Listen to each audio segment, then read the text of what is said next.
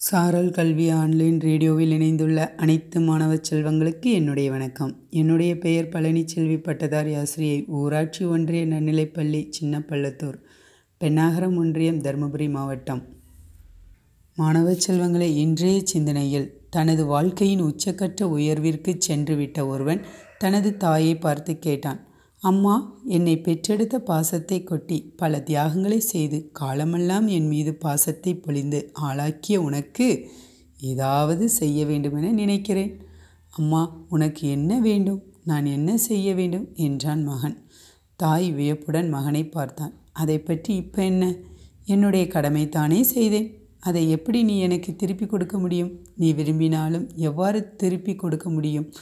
இருந்தாலும் தன் தாய் செய்த தியாகங்களுக்கு ஏதாவது செய்தே வேண்டுமென நினைத்தான் மகன். தொடர்ந்து அம்மாவிடம் கேட்டுக்கொண்டே இருந்தான். அம்மாவும் மறுத்து கொண்டே வந்தாள். ஒரு கட்டத்தில் மகனின் ஆசையை பூர்த்தி செய்ய நினைத்த தாய் மகனிடம் சரி நீ தொடர்ந்து கேட்பதால் ஒன்று சொல்கிறேன். அதை நிறைவேற்றினால் போதும் என்றாள். மகனுக்கு ஒரே சந்தோஷம். அம்மா என்ன வேண்டும்? சொல்லுங்கள் என்றான் மகன். ஒன்றுமில்லை மகனே. நீ குழந்தையாக இருந்தபோது எனது அருகில் படுத்து உறங்கினாயே. அதே போல இன்று ஒரு நாள் மட்டும் என்னுடன் படுத்து உறங்கு என்றார். அம்மா நீ கேட்பது வித்தியாசமாக உள்ளது. இருப்பினும் அது உனக்கு மகிழ்ச்சியை தரும் என்றால் அதை இன்றே நிறைவேற்றுகிறேன் என்று அன்றிரவு தனது தாயின் படுக்கையில் தாயுடன் படுத்து கொண்டான். தனது மகன் தூங்கிவிட்டான் என்று அறிந்த தாய் எழுந்து சென்று ஒரு குவளையில் நீரை நிரப்பிக் கொண்டு வந்து தனது மகன் படுத்திருந்த இடத்தில் ஒரு குவளை தண்ணீரை வீசி நினைத்தாள்.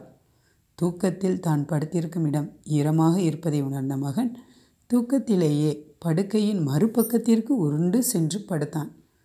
அங்கே சென்று மகன் தூங்கியதும் இன்னொரு குவளை நீரை எடுத்து அவன் படுத்திருந்த இடத்தில் நீரை வீசி ஈரப்படுத்தினாள். மீண்டும் படுக்கை ஈரமாக இருப்பதை உணர்ந்த மகன் தூக்கத்திலேயே படுக்கையின் கால்புறம் இடம் நோக்கி நகர முயன்றான். சிறிது நேரத்தில் அந்த இடமும் ஈரமாக இருப்பதை உணர்ந்த மகன் தூக்கம் களையவே எழுந்து பார்க்கும்போது தனது தாய் தண்ணீர் கோளையுடன் இருப்பதை பார்த்து கோபமாக என்ன அம்மா செய்கிறாய்? தூங்க கூட விட ஈரத்தில் எப்படி தூங்குவேன்? அப்படின்ட்டு கேட்குறான் மகன். அப்போது தாய் அமைதியாக சொன்னாள். மகனே அம்மாவின் தியாகத்துக்கு ஈடுகட்ட திருப்பி ஏதாவது செய்ய வேண்டுமென நீ நினைக்கிறாய். நீ குழந்தையாக இருக்கும்போது இரவு நேரங்களில் அடிக்கடி இவ்வாறு தானே படுக்கையை நனைத்து விடுவாய். உடனே நான் எழுந்து உனக்கு உடையை மாற்றி ஈரமில்லாத இடத்தில் படுக்க வைத்துவிட்டு நான் ஈரமான இடத்தில் படுத்துக்கொள்வேன் முடியுமானால் உன்னால் இந்த ஈரமான படுக்கையில் ஒரு இரவு தூங்க முடியுமா? என்றாள் தாய். மகன் திகைத்து நின்றான். இது உன்னால் முடியும் என்றால் தாயின் தியாகத்திற்கு ஈடு கொடுத்ததாக எடுத்துக்கொள்கிறேன் என்றாள் தாய். நண்பர்களே உலகில் எல்லா கடன்களையும் அடைத்துவிட முடியும். ஒன்றை தவிர அதுதான் தாயின் தியாகம். ஆம் மாணவ செல்வங்களே தாயின் தியாகத்திற்கு எந்த ஒரு மகனாலும் ஈடு செய்ய முடியாது.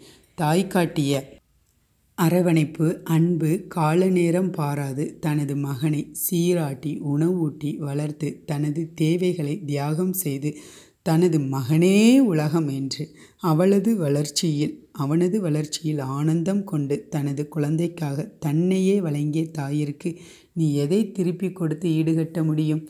நீ அவளுடைய சதையும் இரத்தமும் ஆகும். தாயில்லாமல் நான் இல்லை என்பதை நினைவில் கொள் ஏனென்றால் உனது தாய் இதை என்றுமே மறந்ததில்லை. எவ்வளவுதான் வயதானாலும் தாயின் நினைவு நமது வாழ்வில் தினமும் ஒரு அங்கம்தான். நன்றி வணக்கம்.